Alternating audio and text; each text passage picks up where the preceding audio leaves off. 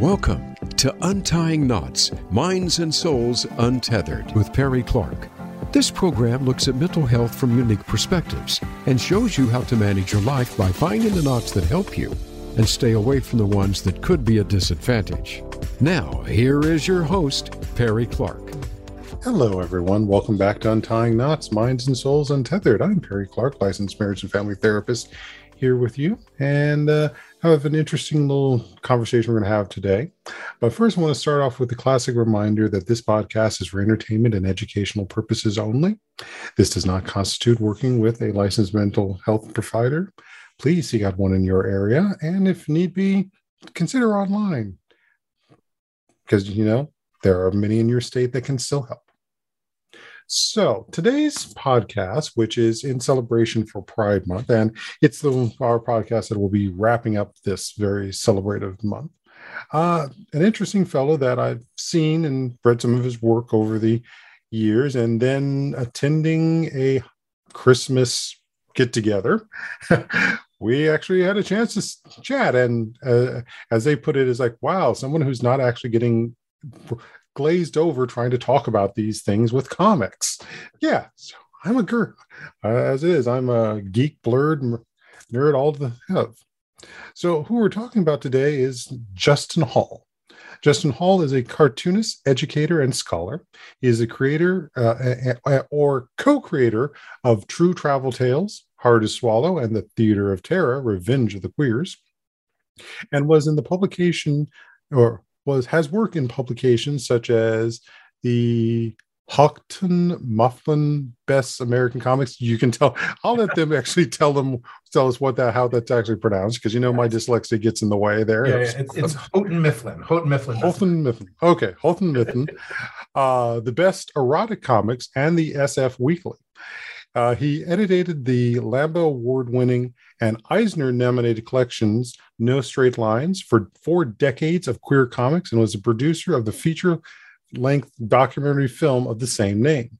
Hall is the chair of the MFA in Comics program at California College of the Arts and the first Fulbright Scholar of Comics, and has curated international exhibits of comics and arts and written about comics for academic publication is a he is at work on graphic novels, weaving mem- memorials or sorry, memoirs of uh, LGBT San Francisco history for the Abrams Brooks for Abram Books. So, Justin, welcome to Untying Knots. Hello there. Thank you so much for having me. Not a problem, uh, and thank you for correcting my pronunciation on that earlier too. no worries. It's it's it's a tr- it's a tricky one. It looks uh, but it's uh, the Houghton Mifflin series has been going on for a while, and it's really uh, it took them a while to actually get their comics uh, line up. It started in 2006, and it's because uh, they have a Houghton Mifflin Best American Poetry, Best American Short mm-hmm. Stories, Best you know all these different genres and you know, media. And finally, it was they finally uh, added Best American Comics to it. Gotcha. Well, we're going to talk about comics in just a second, but let me ask the classic question of how did you get here? Ha. Um, well, it's uh, it's funny. I was just having a conversation with my mother about this, and she sort of looked at me. She was like, "You took your weird childhood obsession with comics and your later obsession with queer comics and somehow made a career out of it. How did that happen? I don't really. I don't. I don't know if I have a great explanation, but um, I do think about this actually in, in regards to my students. Um, mm-hmm. because my students come out of our program and you know we try to prepare them for you know a career of some kind right mm-hmm and I sort of fell into mine in you know various sort of uh, um, uh, through a, a, amalgam of of you know pure luck and sort of mm-hmm. dumb luck and um, and you know some planning and uh, some bullheadedness mm-hmm. wound up where I am. I um, for a long time, I was a massage therapist uh, uh, for over 25 years. I love that work. Actually, it really activated another part of my brain, my um, holistic uh, Gestalt sort of brain, and, and mm-hmm. also sensual brain in terms of the senses and um, and intuitive. Right, it's a very intuitive process to figure out um, the body and how it uh, manages pain and tightness and all this stuff, um, and very different from the analytical work that I do as a scholar and the um, and the uh, uh, creative work that I do as a as a comics artist. So, so I, did that for many years, and that was my primary source of income for many years. Uh, But now, then I started teaching about uh, 12 years ago, I guess now, uh, in at CCA, California, mm-hmm. California College of the Arts.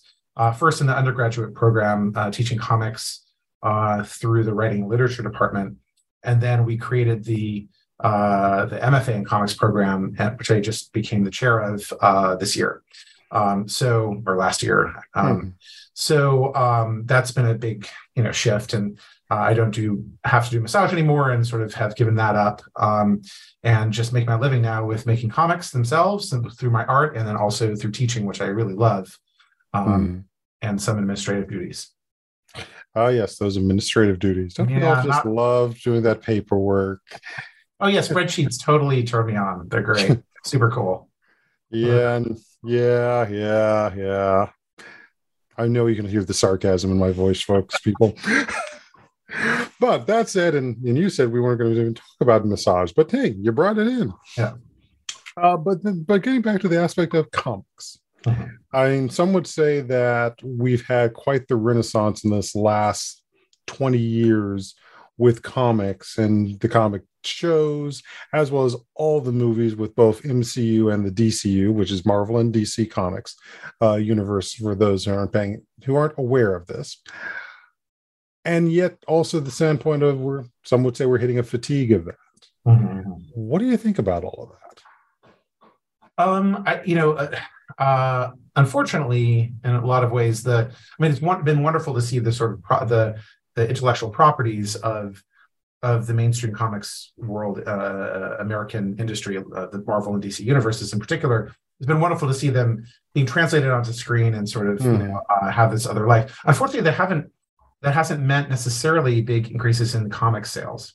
Mm. So that the comics industry itself sort of doesn't get as much um, uh, of that blowback as it probably should. Um, so um, you know, I uh, it's uh, superheroes, uh, uh, superheroes. Uh, I actually teach the history of comics mm. class for my for for my incoming cohort, and we go into you know history about uh, everything from bande dessinée, the sort of French, the Franco-Belgian, European comics, to manga, the Japanese comics, but also North American comics, and um, there is a sort of peculiar history to North American comics, which is that mm. um, they, uh, uh, you know, th- there was this big explosion of superhero stuff at the very end of the 30s, beginning of the 40s uh, by the time we came out of World War II, uh, American population was completely un- uh, disinterested in, in, in superheroes. The, the, superheroes were absolutely out of fashion. There's mm-hmm. only three of them left after many, you know, hundreds were created, and and then they all went out of print. Um, and what became really uh, uh, popular was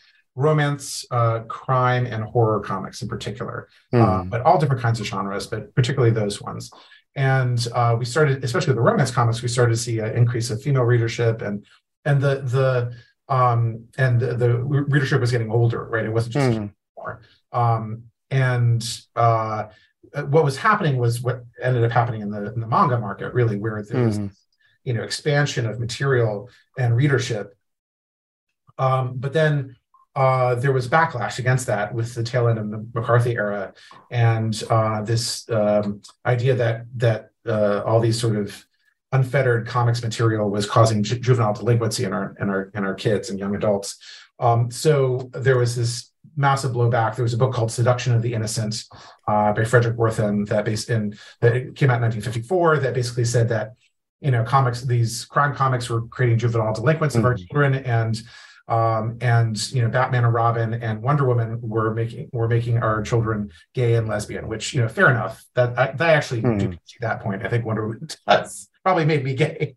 Um, but uh but yeah i mean uh so then the comics code authority comes down in 1954 it's the most severe uh, sort of draconian form of censorship of any uh, popular culture um, uh, art form in American history. Mm-hmm. And you know, you get these you know really incredible rules like um, you you can't uh, show any district disrespect for a person of authority, you know, a, a policeman or a, a, judge or you know mm-hmm. a teacher. Uh, you can never the the villain must always lose and be punished for his crimes. There can hmm. never, never be any like sexual perversion or all sexuality must be towards the sanctity of marriage. Mm-hmm. Queer stuff. Um, you can never have zombies or werewolves or vampires. No undead are allowed in the comics. Um, all of this stuff happens in 54. It's this incredible, it basically eliminates all these other burgeoning genres. And all that's left is like Richie Rich and anthrop- you know, anthropomorphic comics, uh, Mickey Mouse and stuff. And the, the couple of superhero titles that were still left. Mm-hmm. And then right after, and, and a, a couple of years later, superheroes get and, and that, that almost ends the American comics industry. You know, more than mm-hmm. publishers went under. It became a sort of dirty word to make comics, and it was you know synonymous with the worst depravities. And um, uh, and then superheroes get reimagined in the mid '50s, and um, and then the Marvel Comics comes in in 1961, mm-hmm. and superheroes are further reimagined and become this dominant genre. So we're stuck with this weird industry in which um, this entire medium, which is capable of anything, right? You can make comics, mm-hmm. just like you can write literature about anything or make songs about anything. Um, but we're but we're stuck in the United States with uh, a medium that is 90% this one weird genre. So mm-hmm. I make, you know, erotica. I make uh, travel stories. Mm-hmm. I make um, uh, memoir. I make horror comics. I do all these uh, queer narratives and all these things that would be fairly mainstream um, genres in most in, in, most media, but because mm. comics they don't have, they don't have American comics, they don't have uh, muscular men and women in spandex shooting laser beam, laser beams from their from their eyeballs.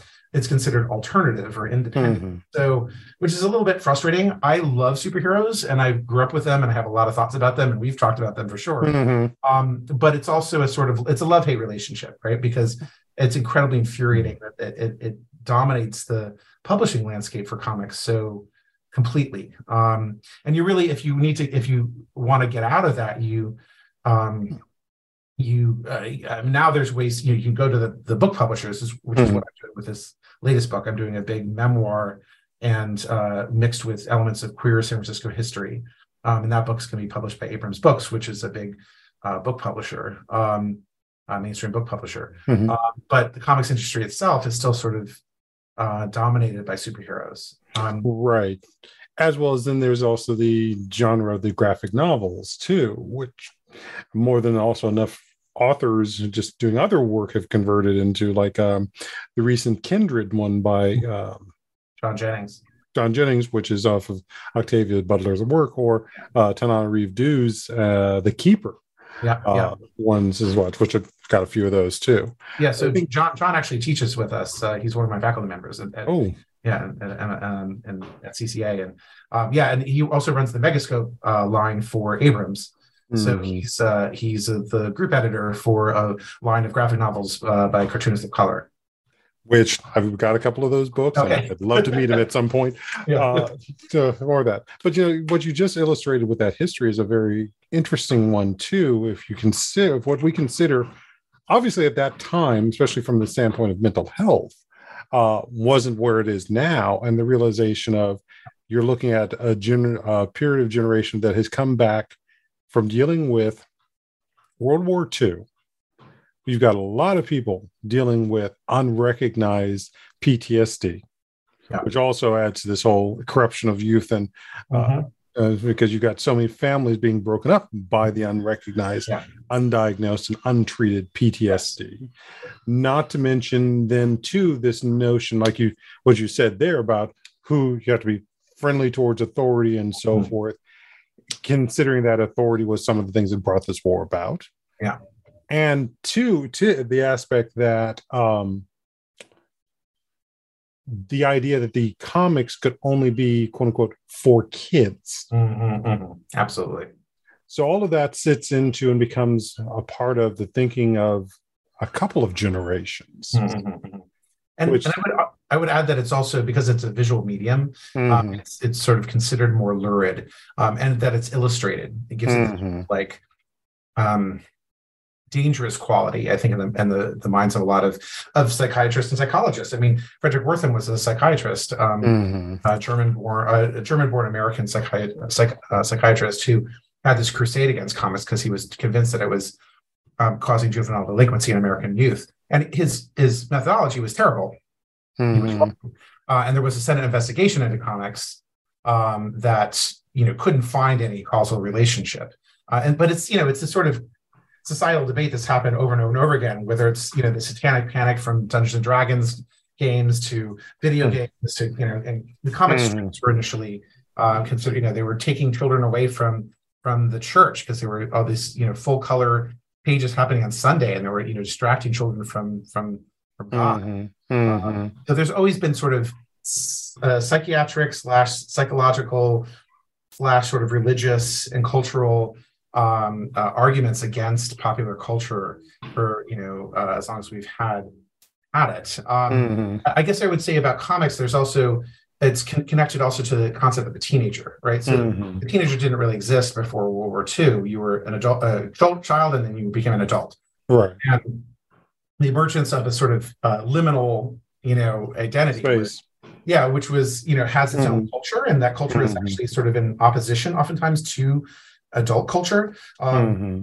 It was, you know, absolutely terrifying to the adults at the mm-hmm. time and we think of sort of rock and roll as being the first as being the, the battleground of that mm-hmm. but really the first battleground was comics and unfortunately the adults won right the comics code authority right well and also the nature of who's being able to pay for the paper the printing sure the distribution of the, those things. Mm-hmm. And of course, there's also then that battle one too when we start bringing in LGBT elements. Mm-hmm, mm-hmm, mm-hmm. Yeah, and there was, um, and certainly all, all, different kinds of marginalized voices that were. Uh, th- there was more opportunity for marginalized creators in the in the realm of comics um, because of the sort of wild west nature of it, right? As opposed to mm-hmm. more established media like you know magazine illustration or something like that, or or radio. Um, mm-hmm. So um, but uh, so you did have, cre- you know, and also the comic book industry, uh, which is really distinct from the comic strip industry. Mm-hmm. Um, the comic book industry really comes out of the Jewish immigrant experience in the United States. So almost entirely created by uh, those early comics, the Golden Age and even the Silver Age, mm-hmm. entirely mm-hmm. created by first and second generation Jewish uh, boys um, living in the the ghettos, and I use the word ghetto from its original uh, meaning, mm-hmm. Jewish neighborhood um, in uh, in New York City. So um, the, so even a lot of the the sort of more some of the names like Stan Lee and Jack Kirby, who you know mm-hmm. essentially created the Marvel universe, uh, they were Stanley Lieber and Jacob Kurtzberg. So mm-hmm. it was anglicized names. Bob Kane, who created Batman, was actually Bob Kahn. Um, so they're mostly, you know, so so that, you know, you're talking before about this idea of, of trauma you know mm-hmm. generational trauma coming out of World War II. Well, even before that, the there was generational trauma coming from these Jewish creators who whose families were oftentimes fleeing the Holocaust, and they were creating superheroes mm-hmm. and other and other sorts of comics um, uh, coming out of their own experiences and their families' experiences. Mm-hmm. mm-hmm. Which just again shows how much one our need for escape.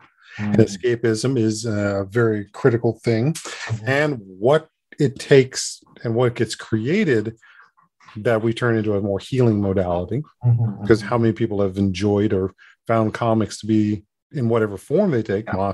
far beyond the superhero ones to be a methodology for addressing healing such as uh, one of the classic ones in the graphic novel series is uh, i kill monsters which mm-hmm. i know is a movie that was made mid mid uh, like 2015 or so forth. Mm-hmm. But I remember introducing my supervisor at the time, one of my supervisors, to the idea of like, "Oh, here's a graphic novel, and it's talking about, for those who haven't read it, talking about the subject of death and processing yeah. that." Yeah. Yeah. And that was a, an eye opening for her to be able to see that, like, okay, here's another way to explore grief. Mm-hmm. Mm-hmm. Absolutely. Um, I mean, that's um, that sort of cathartic nature uh, or you know uh, addressing difficult subjects is you know obviously you can do that in any medium but and of course i'm biased i think comics are the best medium so mm-hmm. um, but you do see a lot of that and you see increasingly um, in modern comics right uh, a lot of web comics a lot of you know especially like queer comics um, mm-hmm. uh, comics by people of uh, people of color, other marginalized groups, oftentimes talking about their experiences um, and their traumas in particular. There's a lot of stuff uh, around mental health, for example, mm-hmm. in comics form um, that's increasingly important. There's a whole movement called graphic medicine, mm-hmm. which is basically um, this idea of addressing uh, issues around health in comics form, um, and a lot of that is uh, is mental health comics. Um, and you can really get at issues around mental health and really profoundly um, uh, profoundly accessible, but also uh, deep ways, right? Mm-hmm. Uh, there's a recent book I just read, um, uh, something at the center of the earth. Um, I will look that up, but um, by a, a, very young woman uh, dealing with uh, really severe depression. Depression, and um, she draws her depression as this sort of monster that sort of looms behind her, and uh, it's it's extraordinary, and it's uh, something that it's a depiction of mental disorder um, uh, in in comics form. You know, using the comics form to do this in a way that mm-hmm. is absolutely both uh, haunting, engaging, uh, deeply empathic, um, and uh, very and quite powerful. Which is that aspect that sometimes cannot be put into classic state, and there are no words for it. Yes. So trying to put it in the, in the prose form, which is a wonderful art form, uh-huh. but just does not, not not always carry the same thing as the impact of an image. Yeah, agreed, agreed. Uh, but you know, comics are still narrative, right? So you can still mm-hmm. sort of have a more than simply a sort of a one painting or something like that, which you can mm-hmm. sort of you know, cross a lot in that too. But but comics have that um, you know additional uh, they, they have the advantage of being both visual but also narrative, so that you mm-hmm. can you can construct more complex uh, uh, ideas through, through, through the course of the pages of the, that build a comic mm-hmm. than you can in a single painting, for example. Yeah. And much the aspect of what it means for our queer stories. Mm-hmm. So, Absolutely. some of the work you've done, which was the hard to swallow, and of course the theater of terror. Mm-hmm. So let's yeah. talk a little more about those. As we're talking about some of the queer narratives that get to show up in the comic book or yeah. the graphic novel industries. So uh, I created a Hard to Swallow and started in 2006, and that was it's an erotic series. I had mm-hmm. been making uh, True Travel Tales and some other like um, some other stories as well. And my friend Dave Davenport who, um, came to me. He, I always wanted to work with him, and he came to me and said, "Okay, I'm ready to do a comic with you." I was like, "Great." He was like, "I want it to be porn." I'm like, "Okay, all right, here we go." Uh, it wasn't. I, I, hadn't thought about doing that, but it ended up being really good for me and my artistic mm-hmm. um, evolution because I was coming out of a generation of indie cartoonists, um, mm-hmm. like a you know Daniel Clowes, Chris Ware, uh, the Hernandez brothers, people who who specialized in sort of understatement. Mm-hmm. Everything was the cameras pulled back a bit. Everything sort of small panels. It's a very restrained um, uh, aesthetic. Uh, Adrian Tomine, people like that. Um, could, could you and, repeat that last couple of seconds? We had a glitch come up. Oh yeah, sure. So um, uh, so I was coming out of this um, n- sort of '90s uh, indie comic, early 2000s indie comic aesthetic, which was is mm-hmm. very sort of has a sort of coldness to it, where the camera's mm-hmm. often pulled back, oftentimes small panels. Um, uh, you uh, so people like Adrian Tomine, Daniel Clowes, Chris Ware, the Hernandez mm-hmm. brothers to a certain extent, and it's very restrained. It's known for its sort of restrained energy, and you can't do that with porn. mm-hmm. It just that doesn't work with with uh, with with porn. So you have to do the big dramatic, you know, money shots. You've got to do the uh, um, mm-hmm. the, the, more dramatic um, uh, storytelling elements, and it forced me to break out of my own mold. Um, I started doing these, you know, uh, uh, uh, angled panels and sort of, you know, decompressing the story time, uh, storytelling. Mm-hmm you know fewer panels per page fewer words per page. Um, thinking more uh, you know manga does that quite well for example. Um, and so it really it, it broadened my uh, abilities as a, as a cartoonist. I'm really glad i did this um, porn comics. And also we wanted to make sure david and i wanted to make sure that that we approached um, erotica um, differently you know? Mm-hmm. it's often you know I, I believe that sex and sexuality and desire are one of the most prof- profound elements of human existence, right? That's something that we have as a species that's, you know, this remarkable blessing mm. that's very different from any other species. Um, and uh, it represents one of the great profundities of the human and mysteries of the human experience. It's it's up there with life and uh, with with birth and death, right? Mm-hmm. Um, and why are we oftentimes making really bad art about it? Because usually most pornographic art is terrible mm-hmm. and not as challenging as the subject matter. Um, so we wanted to make uh, erotic comics that were interesting and challenging, and also hot, like you could jerk off to, or you could you know think about, mm-hmm. or both, mm-hmm. right? So. For example, like I was talking to this one friend, I, I, I used to do porn myself. I was a porn actor for a while, and I had met this woman who was um, she was a femdyke who mm-hmm. uh, would write uh, gay male porn reviews under an assumed male pseudonym.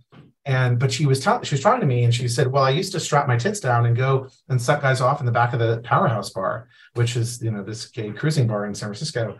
And that was just fascinating to me. So I did a comic about it, and you know I tried to make it really sexy. It's an erotic mm-hmm. about you know with her sucking these guys off, and then and then she gets caught, uh, and and she was caught actually by this one guy. Mm-hmm uh, and uh, the guy then got more turned on because it was so, um, you know, sort of uh, edgy for for him to discover that it was actually a woman sucking him off.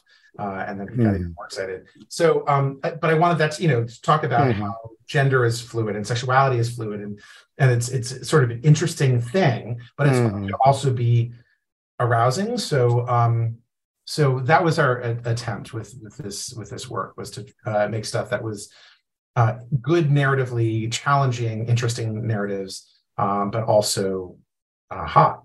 Um, and theater of terror is also taking the genre is taking the genre of um, of uh, horror and mm-hmm. using you know that for queer purposes. Uh, I edited the anthology with William O. Tyler. I put the thing together with Peaches Christ to help as well. Like she's the sort of Elvira, mm-hmm. sort of um, lacing the book together. Mm-hmm. Uh, wrote for the stories, illustrated one of them, and brought all the other cartoonists. And um, and it was really uh, a, a, wonderful experience putting that book together um, to see how queer creators would approach horror in so many different ways. Everything from like camp humor to psychological horror to mm-hmm. horror to you know and taking the sort of like queer spins on all of it um so that was really fun uh, the other thing, I, the other, the, the book I'm most known for is mm-hmm. Four Decades of Queer Comics, which is a compendium of LGBTQ plus comics mm-hmm. um, from the late '60s through the, when it was published, which was 2012, and um, it uh, that was sort of it took you know, years of research, and I basically dug through all these different um, uh, archives, uh, finding and talking to creators and finding this material um, that was mostly published within a queer media bubble that was really distinct from the rest of the comics uh, world. It was in a parallel universe to the rest of the comics industry. Um, queer material was usually serialized in queer uh, newspapers, uh, collected and published, you know, published by queer presses, underground, you know, lesbian or gay presses, um, uh, distributed by queer uh, distributors, sold in feminist and queer bookstores. Mm-hmm. Um, so they existed within their own parallel, their, their own little universe, and had nothing to do with uh, with the comic book stores or comic conventions or anything like that. Mm-hmm. So I was worried as that media bubble was disintegrating because we we ended up losing almost all of the queer newspapers and bookstores and everything, um, and and public publishers. Um, I was worried that that material would be lost. Um, so that was my impetus to to gather all of that and really create a as close to a comprehensive history of that as I could. Mm-hmm. What do you think was one of the biggest factors in that sort of disintegration? Um, I think some of it was um, uh, the rise of like Barnes and Noble and these big sort of conglomerates um, that put all things that were independent or underground at jeopardy. Um, part of it was also the increasing acceptance of queer, pe- queer people, right? You um, to get a book out there in the world um, early on, you know, mm-hmm. bookstores wouldn't sell this material.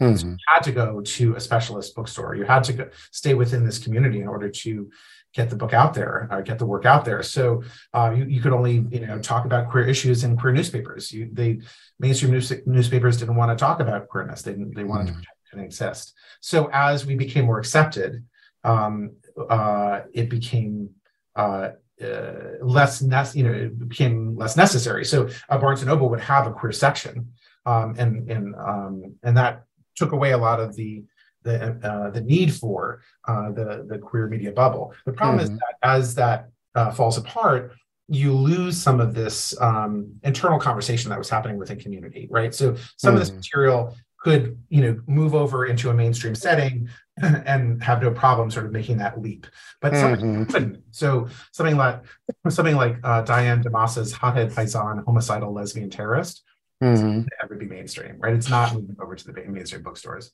Mm-hmm. Yeah. Which is a part of the larger conversation we're also having in our communities too about losing spaces and recognizing what spaces, what they meant and what were placed, what could they also permit us to explore that can't be, shall we say, in the mainstream and main acceptance. exactly. factor. So okay. So let's let that sink in for our folks here. And I think this is a good place for us to take a break. So stay tuned for our second half here on Untying Knots, Minds and Souls Untethered. I'm Perry Clark, licensed marriage and family therapist, here with Justin Hall, cartoonist, educator, and scholar. Stay tuned, folks. We'll be back Thank shortly. You.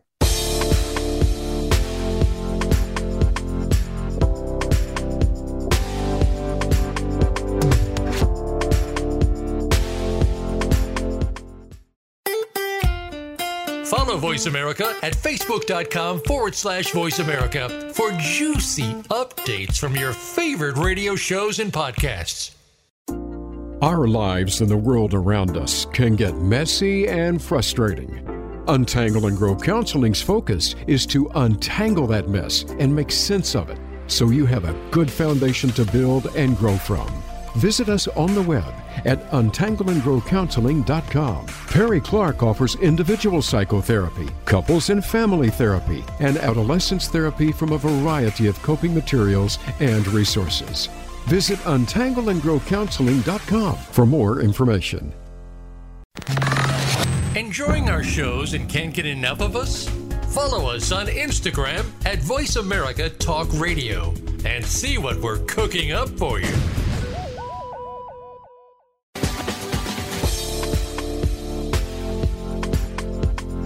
You are listening to Untying Knots Minds and Souls Untethered.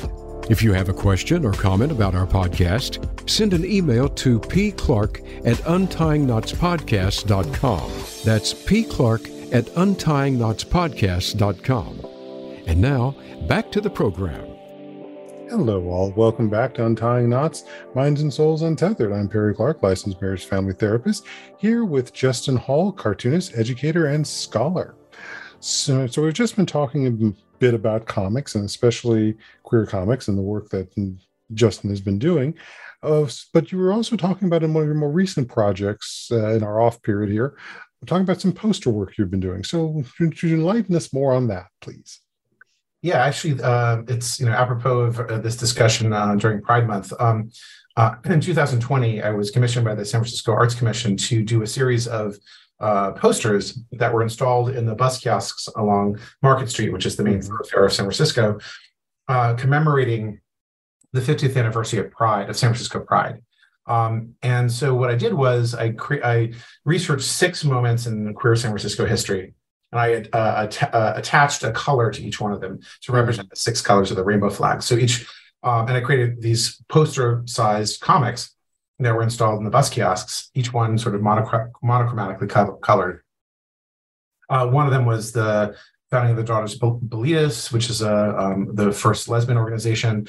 Um, there was Compton's Cafeteria Riots, which was this moment where um, drag queens and gender nonconforming folks fought back against the police three years before um, mm-hmm. Stonewall. Um, and um, uh, the running of Jose Sarria um, for uh, the San Francisco Board of Supervisors, the first time an openly queer person had run for political office in the United States. Um, and also a, a, sort of a moment of early drag queen uh, uh activism.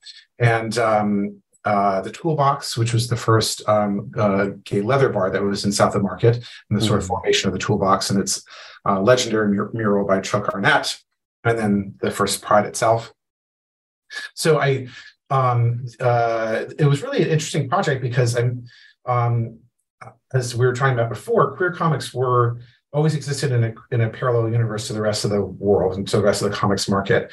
Um, and that's changed quite a bit recently. So since my, my, book came out, the No Straight Lines book came out, we've seen uh, queer comics and queer graphic novels win, you know, Eisner Awards and sort of be, you know, centered in the industry, which has been a remarkable transformation and really quite exciting.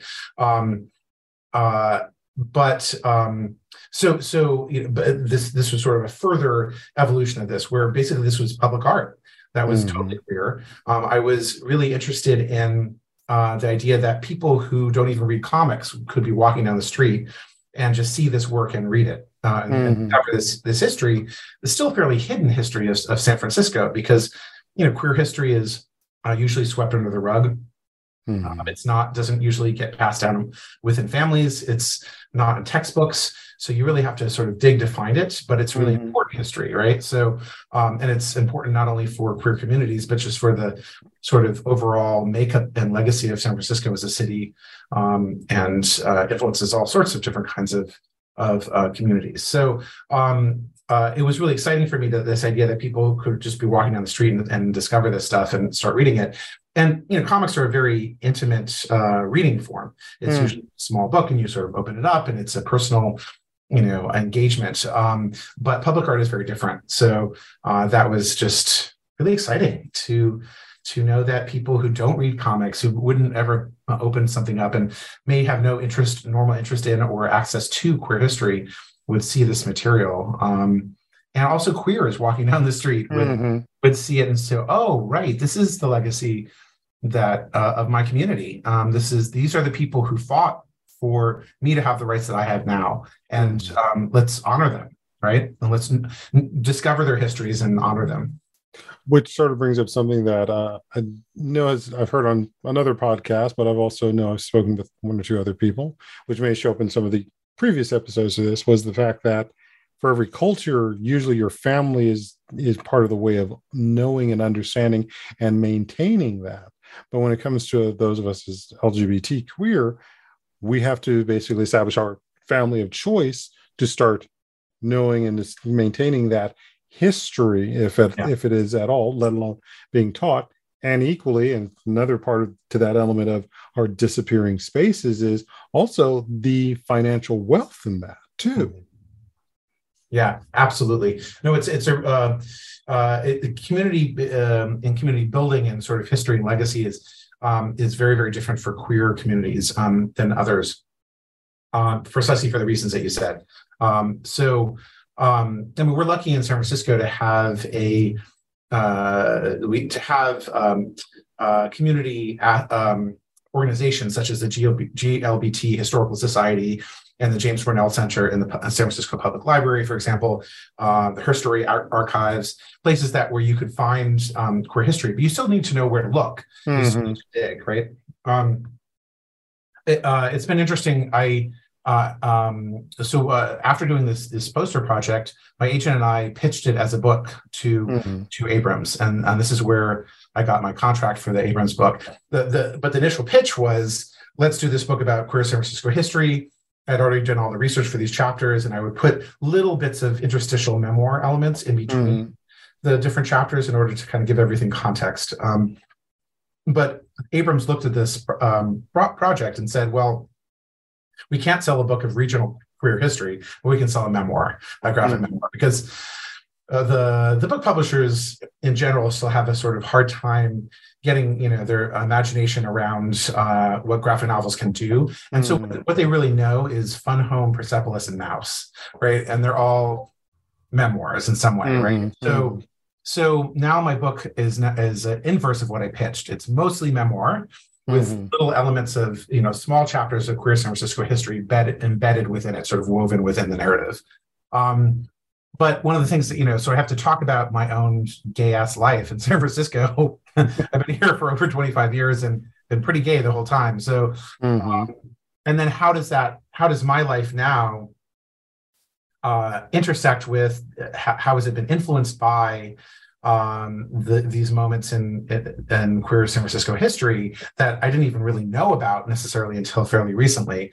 Um, but there are senses of legacy, you know, like, and how does then how do we imagine a future? If the, it's easier to imagine a future once you understand the the course of the past Mhm. course of history. Um, one of the things that you you know you mentioned like how do you um, uh, disseminate uh, culture? How do you kind of continue culture when you're not doing it through family? Mhm. Um, we also have the added problem, you know, my generation, and I believe yours, that uh, with HIV/AIDS, Right. basically, you know, elim- you know, just you know, Eliminate an entire section. I mean, yeah, essentially, Several generation got- generations. yeah, just got you know uh, just bulldozed and um, so what it meant was the sort of older men that should have been Mhm. and you know bringing us into the community and sort of teaching us um, Mhm. uh, our daddies so to speak right like they Mhm. weren't there they were fighting for their lives um, so it's you know it's really mm-hmm. it's it's um uh, it's really it's especially important to be able to honor people uh, with our histories who lost their lives and mm-hmm. we're able to sort of live out the completion of of of of their lives that should have been mm-hmm. oh yeah and that's actually been a subject i've know i've talked with a couple of my clients about uh, who happen to be older gay men and the standpoint of the said is like well we don't actually have good examples of what does it mean for an older mature man gay man to be restarting relationship or yeah. dealing or even seeing older gay couples yeah lgbt uh, lesbian trans mm-hmm. dealing with life and dealing with yeah. life issues i mean we've only got the standard ma and paul kent mm-hmm. yeah yeah that's right um, which in and of itself is becoming very much a rarity as again yeah. the traumas that people have not been paying attention to are also showing up and dividing these relationships and the fact that we don't we didn't have that that that um, model for us means that as we then provide that that service for for younger gay men or mm-hmm. younger queer men by by gay men um, that we don't have this the proper training mm-hmm. so there's sort of like a a ripple effect that can that you know carries down for generations from this mm-hmm. time um, uh, one of the things that I was really happiest about, I, so I was the producer of a documentary, feature length mm-hmm. documentary film, No Straight Lines, mm-hmm. for comics, which sort of comes out of my my book. Um, and one of the things I'm proudest of is that we were able to um, show Howard Cruse, who's sort of the godfather of gay comics, um, with his partner Ed Sedarbaum, uh, mm-hmm. and uh, they were you know older gay men. Uh, Howard since passed, unfortunately, but um, uh, we we showed them sort of sitting in their in their armchairs in front of the television, mm-hmm. their you know TV tray, dinner trays, and eating dinner and getting mm-hmm. their smooch and sort of commenting on, and it's it's delightful. And just and you realize and it's so heartwarming and you realize you you so rarely see images of older gay men mm-hmm just in sort of living a, a normal life and loving each other. Um, mm. Same thing with women. Same thing for our yeah. trans. So and non-binary, which is becoming now a factor as we have more people going past age thirty. Yes. Yeah. And having relationships. Yeah. So who knows? Maybe it's one of your next pieces. Oh yeah, no, we we had we actually had um uh so the other people in, the, in that movie are Alison Bechdel who did Fun Home and Dykes to Watch Out For, Mary Wings who created the first um uh, lesbian comic book, Jen Camper who's an mm-hmm. uh, incredible lesbian um, cartoonist from New York, and um uh Rupert Kinnard who created the first queer black characters in comics. Um, and so we, we got to see some different kinds of uh, modeling for for that generation, but I, I, do think that that queer men in particular got I mean I, they got decimated by AIDS. And so that's mm-hmm. it's really important for us to see that. Very true. So with all of this, this is also creating these materials and so forth. How is the education around comics and especially informing the next generation of queer artists that are developing comics, comic books, comic strips, and graphic novels? That's uh, so. Another aspect of the film is that um, uh, we we filmed with um, you know, uh, the the focus of the film was were these five pioneers uh, of queer comics mm. from that generation. But then we we wanted to have a, um, a, Greek. We had a Greek chorus essentially of younger cartoonists who were commenting upon the work that the pioneers had done, and mm-hmm. it both provides context for the work of the pioneers, but it also shows the audience that queer comics have evolved and continue to evolve and, and bring in different kinds of voices and um, and that's that was really wonderful uh, and having that sort of intergenerational um, communication was really mm-hmm. so uh, jen camper and i also put together a, the queer uh, queers and comics conference uh, jen mm-hmm. in new york and i helped her um, uh, moving forward in san francisco back to new york and one of the things that we did was was um, put these uh, different generations in, in, conversation with each other. So, for example, one of my former students, Lawrence uh, Lindell, a queer black cartoonist, was able to then meet Rupert um, mm-hmm. and uh, be in a panel with him, and he could sort of see that Rupert had, you know, been fighting this fight back in the late, you know, seventies of, of black queer representation and and so that he wasn't alone in creating this kind of material now that he had a sort of role model to look to and then rupert mm-hmm. could, could in turn see that his his struggles or his um his output was ended up having this wonderful ripple effect where he could open the doors for people to create you know more of this work in the future um, mm-hmm. and then we were able to film that in the um, in the movie and sort of uh, film lawrence talking about rupert and sort of the importance of seeing rupert's work um, and it, that was you know that's incredibly heartwarming as an educator like that's mm. what you live for those sort of moments mm-hmm. Mm-hmm. and more of your work with what you're doing at the California College of Arts too, because uh, I think as you mentioned, there is not much like what you said with the uh, Muffin uh, Miffin uh, award. It's like they took a while for them to have a comics branch of this. What's it like teaching there with this branch for comics, and how can more of our LGBT interested artists find their way to you? Yeah, uh, I mean, please, you know, we have a BFA and an MFA now in comics at, at CCA, and uh, they're extremely queer friendly. I'll say that mm-hmm. uh, our faculty is probably half queer, um, and um, uh, it's you know this there's been this remarkable, as I said, evolution from uh, mm-hmm. the early days where queer uh, comics were so marginalized to now queer comics are very much centered in the industry, and um, and that it's really reflected by our program, which is again uh, has a lot of faculty, students, and uh, who are queer and uh, and BIPOC, and also um, uh, the reading list that we mm. provide and sort of content, the uh, educational content that we provide, really sort of try to center all these voices that were they used to be mar- so so extremely marginalized. Um, but yeah, it's been really wonderful to see comics which were so. I love the DIY aspect of comics. I love the fact mm-hmm. that there is this sort of punk rock, you know, DIY um, uh, history to comics that's really hardwired into it, uh, where you know you can really make great comics with a ballpoint pen, some pieces of paper, and a photocopy machine if you have to, mm, right? Mm. Um, and people have for for decades. So, um, but at the same time, uh, it's a really uh, profoundly complex and interesting and um, rich art form, and so deserves scholarly interest and mm-hmm. deserves um, uh, programs, you know, uh, at, in higher education that that make this to uh, focus on making this kind of material. So, I'm very proud of the fact that we get to be sort of this uh, one, you know, one of the first generation, basically the first generation to really take it to this level of um, uh, in the academic world. I, I, wish I, I'm sort of jealous of my own students. I wish that I had had a program that I could have gone to and, and studied comic art when I was a, uh, taking college, but um, but it's wonderful to be able to provide that and uh, and really exciting to uh, make comics and study comics at that level. Very nice, very nice. So let's go ahead and wrap this into uh, my classic question is what do you, especially given that this is for Pride Month and this is, we're going to be focusing on LGBT components in this, what do you think are some of the myths and realities around mental health, especially for us as uh, LGBT, but also for our, those of us who love comics? Mm-hmm. Um, I, I, think it's it's important to think about um, maybe think about representation and how that and and what that means. Um, you know, how do we see ourselves in the world? Uh, how do we see ourselves reflected back in the world? Um, and, uh, so representation really matters. Mm-hmm. You know, mm-hmm. it you know it, it literally saves lives. Um, so um, uh, it's really important that we not only have um, material within the mainstream that is maybe not about. Sorry, we, we hit the glitch again. yeah, no worries.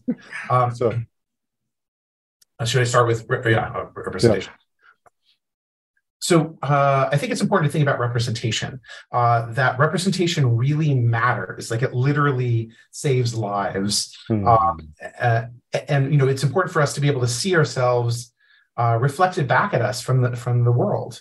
Um, as to to confirm to validate our own existence basically mm-hmm. and think about mary mary wings who is in our film uh, and in the book um, uh, she created the first lesbian comic book she didn't know the word lesbian until she was 19 she thought she, that she was completely alone and had no mm-hmm. idea that she was you know that she was uh, that anyone else was like her and if she went mm-hmm. into the library to try to find books about this or something all she would find would be things about it being a mental disorder so to have you know you know, and then she basically was like, okay, I'm gonna make the first comic book about coming out as a lesbian so I can make sure that people younger than me don't have this experience, like that they can see themselves, find some sort of media to see themselves reflected back to themselves in a healthy way.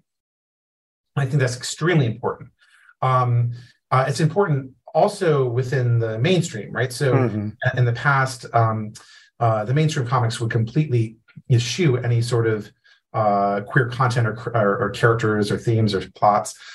Um, it, uh, Jim Shooter, who was the the mm-hmm. editor in chief of Marvel Comics in the in the 1980s, famously said that there was no there were no gays in the Marvel universe. He just didn't right. right. There's nothing homoerotic about these these men and women dressed in, in spandex like grappling with each other. um, so um, you know, so it's up to the queer underground basically to mm-hmm. to provide representation. But then that's changed, and now you have, you know, a lesbian Batwoman, you've got a, a bisexual Superman. Mm-hmm. Uh, so, uh, and that's really important. We, we need that, right? It's uh, especially for younger audiences that maybe want to see them see themselves for the first time, reflected back, and real and it sort of validates their identity.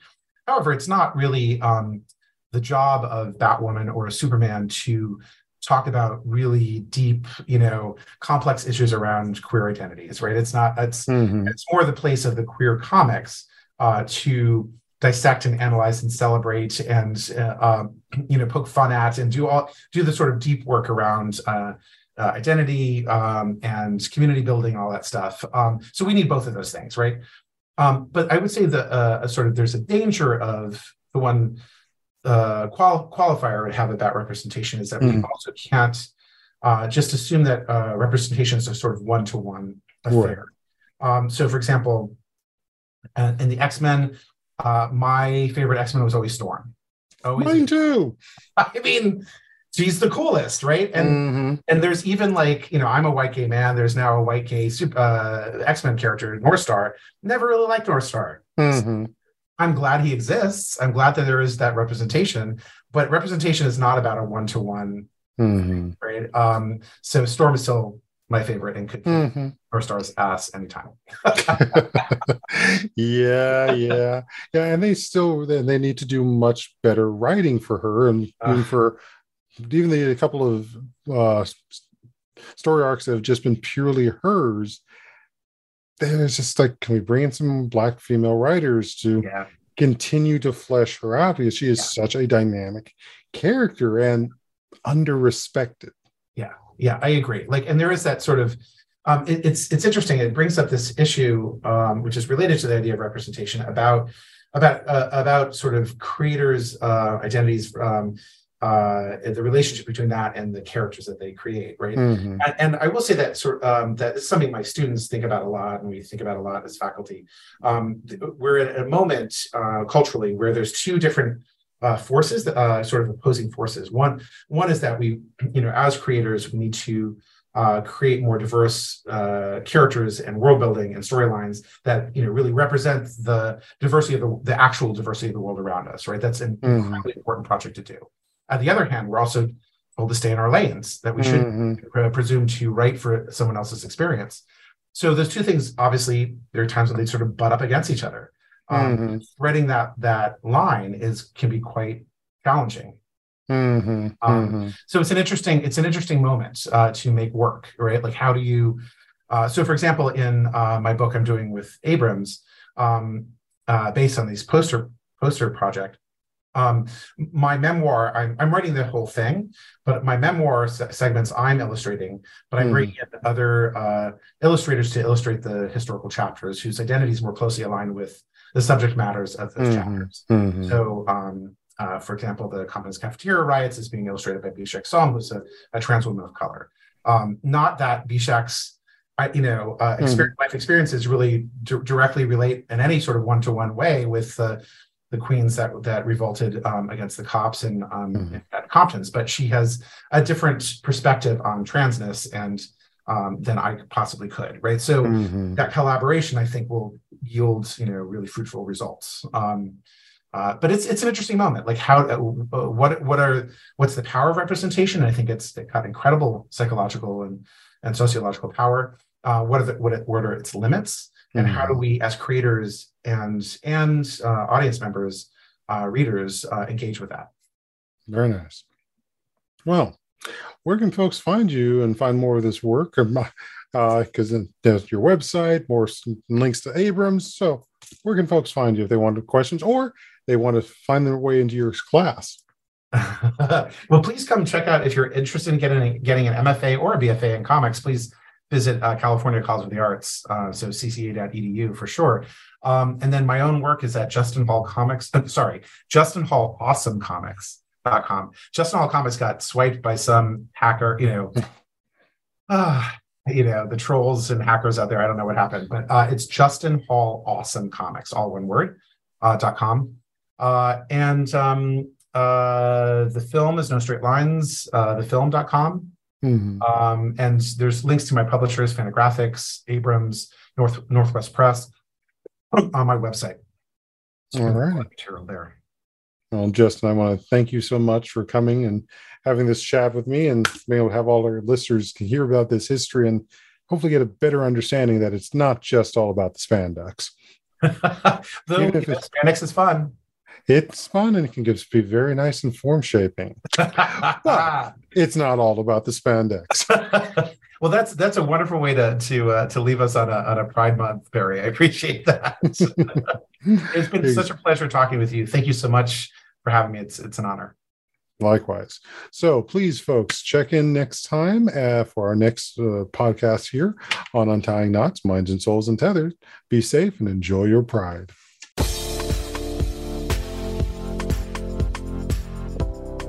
Thank you for tuning in for Untying Knots, Minds and Souls Untethered. Be sure to join your host, Perry Clark, for another episode on the podcast coming soon on the Voice America Empowerment Channel.